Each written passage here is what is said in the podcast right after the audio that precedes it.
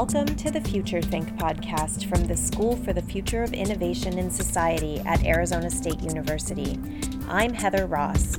Together with my colleague Andrew Maynard, we chat with a variety of experts on and off campus about science, technology, innovation, and policy. This podcast brings you the hallway conversations where we think about our collective future.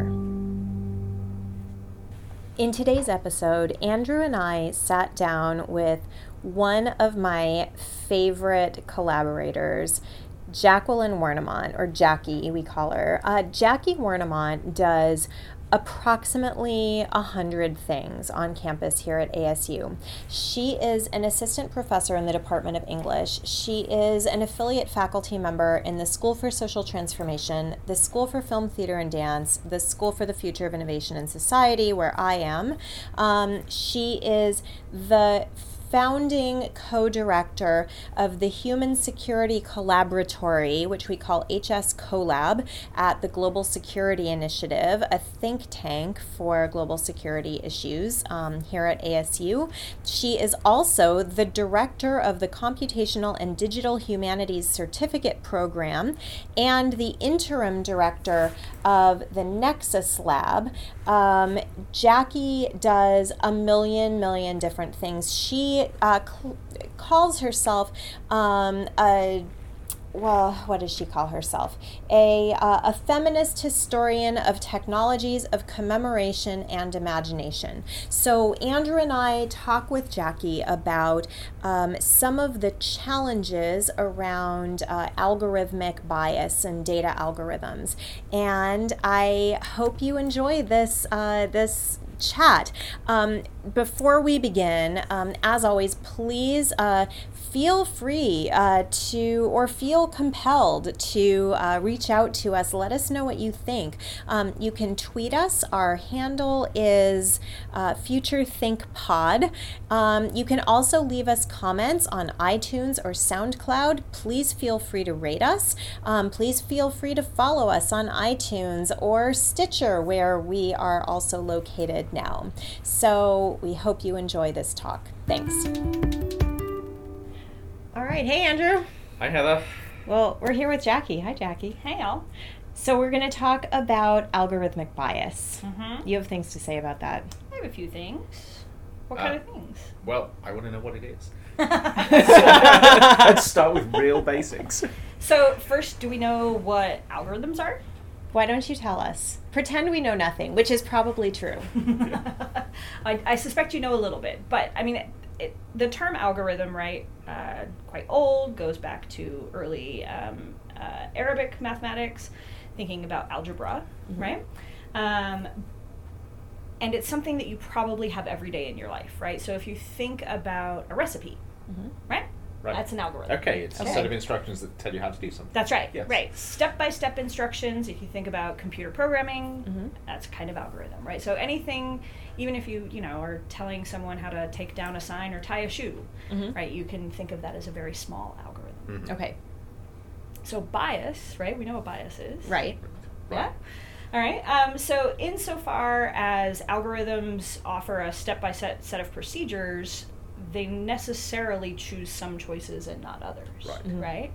Um, so there are ways in which there are certain assumptions, uh, sort of tacit knowledge um, can be written into algorithms, right? Mm-hmm. Mm-hmm. Um, but there are also ways, algorithms, um, when we're talking about computational algorithms, mm-hmm. they're usually tested on a, a subset of data, right, to refine it and make sure it works. Right. Um, it's kind of like the, the sanity check on an algorithm. Mm-hmm. Um, and bias can be introduced if the algorithm is run on a test set that is restricted. Right, okay. So you have two different kinds of bias there. Okay, so how, so restricting a, te- a test set, for example, by only testing the algorithm on men or That's right. women. That's right. Or white people. Right. right. So so we've sort of already jumped to sort of people and society. So mm-hmm. what sort of algorithms or instruction sets are we talking about now? Presumably things that are relevant to people. Right, things that are relevant to people, um, but we can talk about, right, like, um, you know, there are algorithms that help figure out targeted advertising, right? Okay. And so, so that's not necessarily about people per mm-hmm. se, but, people but it is. Of the process. Yeah. Yes. Yeah. Yes. Um, and part of the reason that I bring that uh, particular example up is uh, that's what fed one of my favorite examples of algorithmic bias, which is known as um, digital or reverse redlining. Okay. Right. So in the city of Detroit, right, uh, you had uh, you had this all over the U S, right, in the early part of the or the middle of the twentieth century, um, bias uh, towards in favor of white homeowners on the part of banks mm-hmm. and mortgage lenders, right, mm-hmm. which effectively kept people of color out of neighborhoods. Mm-hmm. Um, phenomenon known as redlining later, you know, became illegal, et cetera. Right, right. right. Um, so there, the the new version of that is the use of um, particular marketing algorithms to target people in low-income neighborhoods for subprime mortgages. Mm-hmm. Okay. Mm-hmm. So the reason that it's described as reverse redlining is because it takes the people who were originally segregated via redlining, uh-huh. and it now targets them. And it now yes. targets them. Yes. Right. Yeah. Got it. So, so this is interesting. So this to me is a very explicit form of bias. There's an in, there's an intent there to target certain populations. So are we making a distinction between purposely targeting certain populations and inadvertently targeting them? Well, so I'm not so sure if you speak to someone who's developing, right, algorithmic um, tools can be quite complicated, mm-hmm. right? So yes. unlike the recipe that I have at home, right, for whatever I might cook for dinner tonight, uh, there tends to be multiple hands mm-hmm. in modern mm-hmm. algorithms, right? right?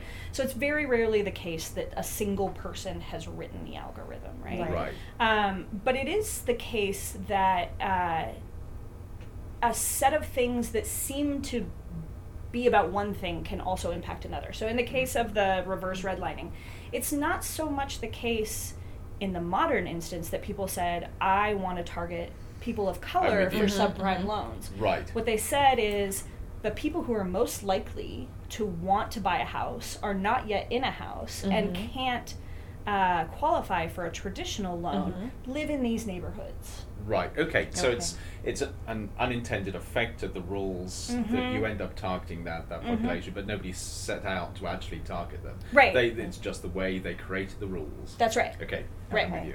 Which is why it's um, algorithmic bias can be very difficult, right? Mm, Many yes. hands, mm-hmm. unconscious bias, mm-hmm, mm-hmm. Um, things that effectively serve as proxies mm-hmm. yes. for race, gender, class, right? Mm-hmm. Yes. Um, those things tend to be um, exacerbated mm-hmm. by algorithmic bias. Yes. Yep. Okay. Or by algorithmic processes. Right. Yep. So more and more as we introduce new technologies into the ways that we live daily, right, um, new technologies increasingly involve complex computing, which is based, at the end of the day, on algorithms. Everything, right, that we do.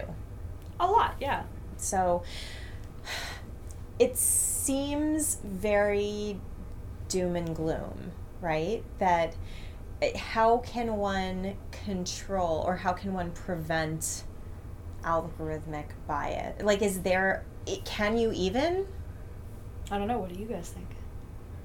Well, actually, I so coming at this almost naively, not quite naively, it strikes me that the more complex we get with computing systems, mm-hmm. the more similar they get to how we train people.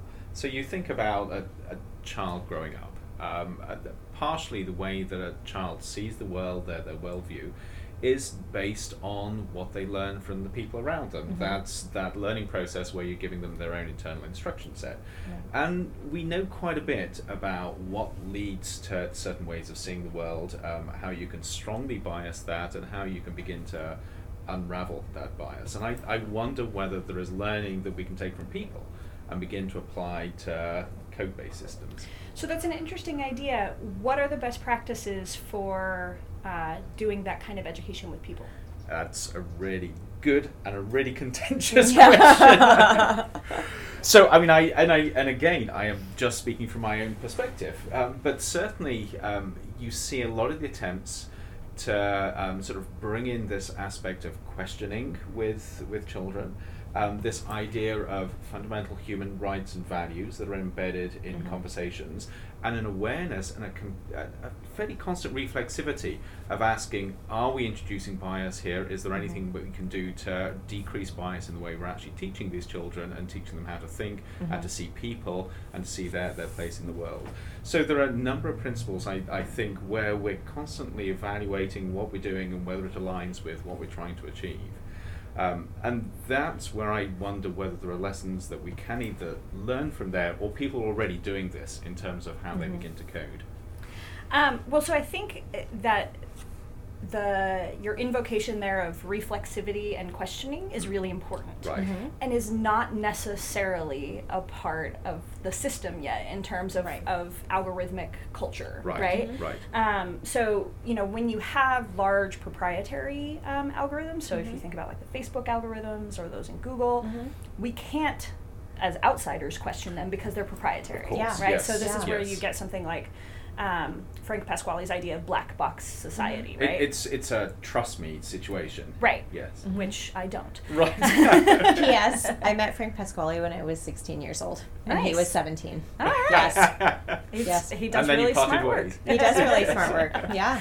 Um, so you know this idea. So there's a there's um, we can't question from outside when they're right. proprietary. That's one challenge. Yes. A second challenge is that um, I'm not sure that robust, ongoing reflexivity is currently a part of programming culture. Right, right, yes. right. right? And so this idea that, um, you know, not only do you need to sit down and test it to see if it works based on how you thought it was going to work, mm-hmm. but you should probably also run it against a bunch of things that aren't just the norm, mm-hmm. yes. right? Mm-hmm. So you could have someone who was super reflexive and who did a lot of testing and refining of an algorithm, but if they only did it on a, a normalized subset of the population mm-hmm. or a normalized subset of the data, they could miss a whole ton of things. Absolutely, right, because right. they don't have that full perspective. They got a very blanket perspective. Right. Yep. Yeah.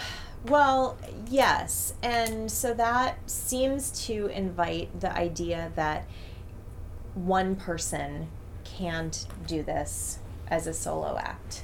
Even the most reflexive person right, can't do this right. as a solo act. But then one of the problems with, you know, that you started with, or well, maybe didn't start with it, with the second thing, right, is that these algorithms are incredibly complex and have so many different hands in them. But you need so many different hands. And so, uh, how, uh, it, the Gordian knot is killing me. Well, I mean, I think part of it is you could have lots of different individual hands, but if they all look the same, okay. then then it's you can then you no longer have the problem of attributing a single person's uh, drive to do something, right? There isn't mm-hmm. a kind of single culpability. But if, for example, um, you know, the the terrible case of um, auto tagging of uh, photographs, mm-hmm. yes. right? Um, yes. Right, where the algorithm identified black people as apes. Yes. Right? Simply yes. because nobody thought to actually address that. Right, they? Because yes. they presumably tested it on a bunch of pictures of presumably people they knew, mm-hmm. and presumably that meant that the people who were doing the testing mm-hmm. were not themselves black. So, so yeah. that case to me is interesting. Right? So this is a, a case of a, a learning algorithm. Mm-hmm, so you, mm-hmm. you teach it and, and train it, and then mm-hmm, you see yeah. what it does.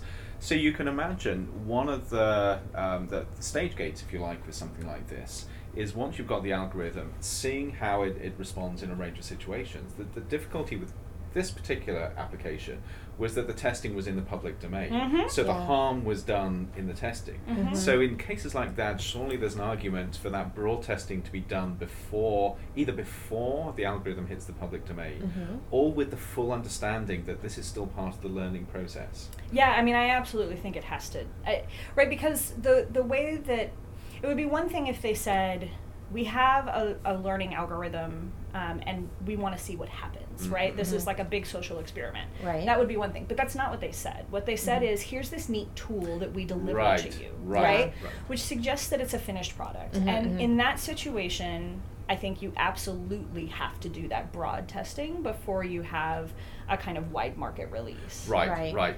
And it's, so this is a probably a really bad analogy and it'll fall apart really fast, but you go back to that idea of, of teaching kids. Mm-hmm. It's yeah. the idea of taking a, a first grader who is still going to blurt out utterly inappropriate things because they haven't learned what's right and oh. wrong, and pretending they're, they're, they're a grown adult. Mm-hmm. Um, My thirteenth grader just did that uh, right, okay, today. Right, so. but, but, but, so, so we understand with kids, they're still learning, and when they do something wrong, we correct them. Right. But if you were to sort of put them in a man suit or a woman suit and pretend mm-hmm. that they were sort of some executive of some company, right. it's a very different situation. Right. There are those who can argue that we as a nation have just done that. Um, I do not want to share that. Yes. But um, another so, interesting case where algor- algorithms went horribly awry. Yes, yeah. yes, absolutely. So what happens then when we, if we treat all algorithmic uh, projects or um, uh, what's the word that I'm looking for? Products, right? Um, as constantly in a state of learning. How does that jive with the drive or desire to increase public's trust in algorithms as doing some of the work for us in society, in medicine, in policing, in, you know, security? If we, you know, how can we reconcile that?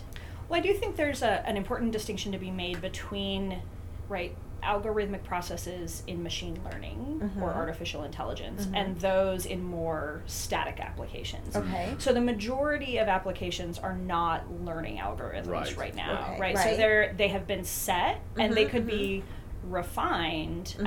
um, but they're not really learning in quite the same way that that okay. particular right, photo right. tagging one uh-huh, was, right? Uh-huh.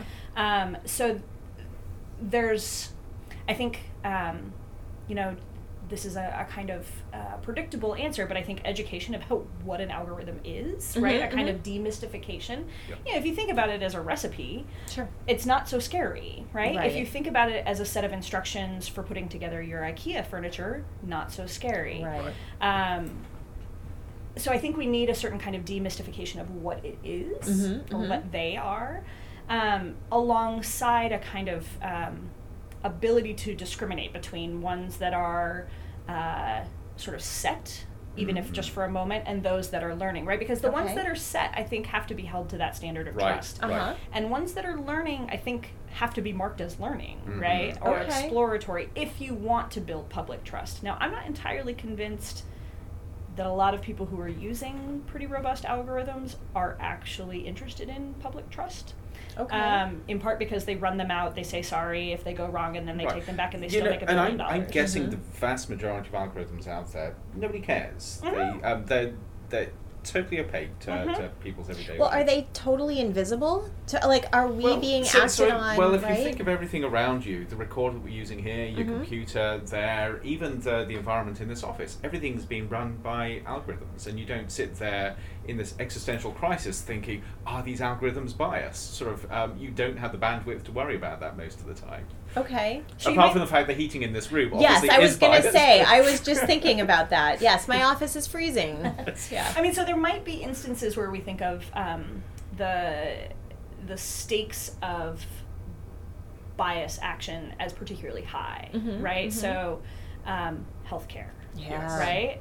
Um, you know, where things are literally life and death. Mm-hmm. Right. Uh, things like self-driving cars, we might think real hard about that uh-huh. one. Yep. Again, yep. might be life and death. Yeah. Yep. So I was thinking about financial systems as well, where you're beginning mm-hmm. to get um, the these trading algorithms that trade faster than a human can follow. That's right. So you have to trust that they're doing the right thing. Right. Yeah. Yes. And and you see some weird market effects as a result of that, right? You get mm-hmm. these strange drops that people can't mm-hmm. explain, except that there was some sort of algorithm in yeah. place that caused it, and everybody just has to kind of wait and see what happens. Right. Right. Right. And so in that case, you move away from a kind of human logic mm-hmm.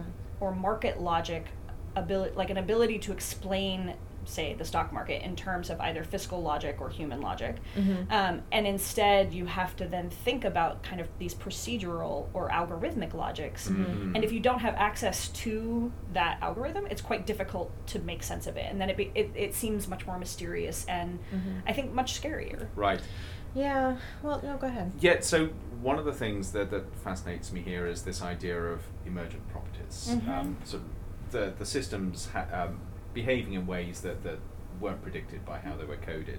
Um, and we're most used to that, I guess, with bugs in software. So mm-hmm. most emergent mm-hmm. properties stop things working. Right. But to what extent are we finding evidence that you can have unusual or unanticipated behavior that doesn't sort of kill systems, mm. but just leaves them behaving in ways that we wouldn't have predicted? That's an interesting question. I mean, right, so I guess it depends on who's doing the predicting also, right? right? Because right. one of the, the problems is that people say, oh, well, I couldn't have predicted that this was going to specifically target people in exactly the same geographic way that redlining mm-hmm. did. Right? Right, yeah, yeah, yeah. Right, right. Um, and so they right. might call that an emergent behavior. But it's not to somebody else That's who right. would have spotted mm-hmm. it. Yes. Right. Um, and so I think, you know, the question is, like, from what perspective? Sure, yes. Um, yeah. and, and for whom is it not anticipated? Yeah. And the... Um, You know, I mean, I think when you get to talking about learning algorithms, that's an entirely different thing, right? Sure, because yes. that's that's putting together things in ways that, that are much harder to parse. Yes, yes, yeah. So I, I guess I want to hold out some hope that it's not all a big threat, right? Mm-hmm. That there can be value in learning algorithms that may go in very positive directions. Mm-hmm. And and maybe some of the, you know, maybe some of the learning algorithms that end up targeting the same kind of marginalized groups that were targeted um, in redlining or reverse redlining approaches. You know, I always come at this from a healthcare perspective, and what if those groups, those targeted groups, for example, you know, in inner city neighborhoods in Detroit are targeted because, or Flint, Michigan, right? What if we end up targeting those groups? And yes, indeed, they are at higher risk of brain damage because of, you know, issues with the water. Mm-hmm. Uh, that that seems to me like there's a big public good there to be realized. And so I'm afraid that all of the messaging around algorithms in their mystified way, right? As as you said, we need to demystify them. And books, very useful books like um, uh, Weapons of Math Destruction, mm-hmm. right? Which I enjoyed very much, very much, and we will link to in the show notes because I think that it's worth it's worth taking in. Um, but I'm afraid that if we as a society develop this. Uh, you know, skepticism that goes beyond healthy skepticism, that we might lose a lot of power that could do good. Yeah, I mean, I, I am sympathetic to that, and I am in no way a kind of doom and gloom only or like a scary boogeyman in your closet, mm-hmm. although sometimes I do invoke that. Um, mm-hmm. I think the thing to be mindful of, right, is that if a single algorithm is being deployed mm-hmm. to answer a question, It's it's like a single solution, right? Uh-huh. right? Yeah. It's yeah. just like a single medical solution. It's like a mm-hmm. single engineering solution, mm-hmm. right? We know that universal solutions are problematic, right? Mm-hmm. right? Yeah, yeah. Um, and that context matters, right? And so I would say when we're thinking about algorithmic processes, the goal is not to say algorithms are bad, right? The recipe uh-huh. that I use to make something this Thanksgiving is really useful. Yeah, like yeah, I yeah. need it because right, I'm right. not going to remember all that stuff from year to year, right? right. Um, and in the case that you're talking but, but, about, but yeah. I would say there is bias there because if you if your uh-huh. recipe tells you how to cook a turkey, it doesn't mm-hmm. help, tell you how to cook anything else. So no, it's already it's already yeah, yeah. sort of locking you into mm-hmm. a certain pathway, which is fine in this this case. Right. But if it's the wrong algorithm for the wrong issue, that's right. It doesn't work. That's right, right? If I need to cook a Cornish hen, that recipe is not doing me any that's good, it, right? Yes. Or, for example, my, my cookie recipe does not work here in Arizona because it's so dry. Right. Right, mm-hmm. so I had to add water. But you're smart enough oven. to recognize what you need where and well, how to adapt. Actually, somebody else helped me. Okay, but, right. right. But that points to other experience, right? So, so what I would say is that not only should we not have single algorithms to address mm-hmm. problems, right? Because mm-hmm. as you suggest, that's a, a limited and, and confining view, right? So we ought to come up with many different algorithms, mm-hmm. right? Um, mm-hmm. in order to solve things, but that's expensive and yeah. people and time consuming, and people don't want to do it. They want a magic bullet. And that's that's where things are problematic. It's mm-hmm. not the use of algorithmic thinking that is problematic mm-hmm. per se, right? Mm-hmm. It's the idea that it could be a magic bullet to fix everything uh-huh. it's, for it's yeah. that naivety. And I so there are so many parallels here, I think, with uh, the medical world. Yeah. So you look at um, drug prescriptions, for mm-hmm. instance, mm-hmm. where if you have a certain very narrow view and a very singular view about how you address a particular condition with a particular drug, you actually miss a whole range of other possibilities. Oh yeah, right, forwards. Right. Yeah. And you can do a great deal of harm. That's right? exactly yeah. right. Yes. I think about the you know the classic studies of uh, cardiac care for black men and black women, mm-hmm, right, right. Um, mm-hmm. or women in hip replacements. So there's, I think, you know, we need a, a number of di- we need a plurality of algorithmic mm-hmm. approaches. Uh-huh. Uh-huh. I think we also need a A, a more inclusive algorithmic production space, right. right? So that what you're doing then is saying more people are making these, right? We mm-hmm. know that the even just the gender parity in computer science is is very, very poor, right. and it's gotten right. worse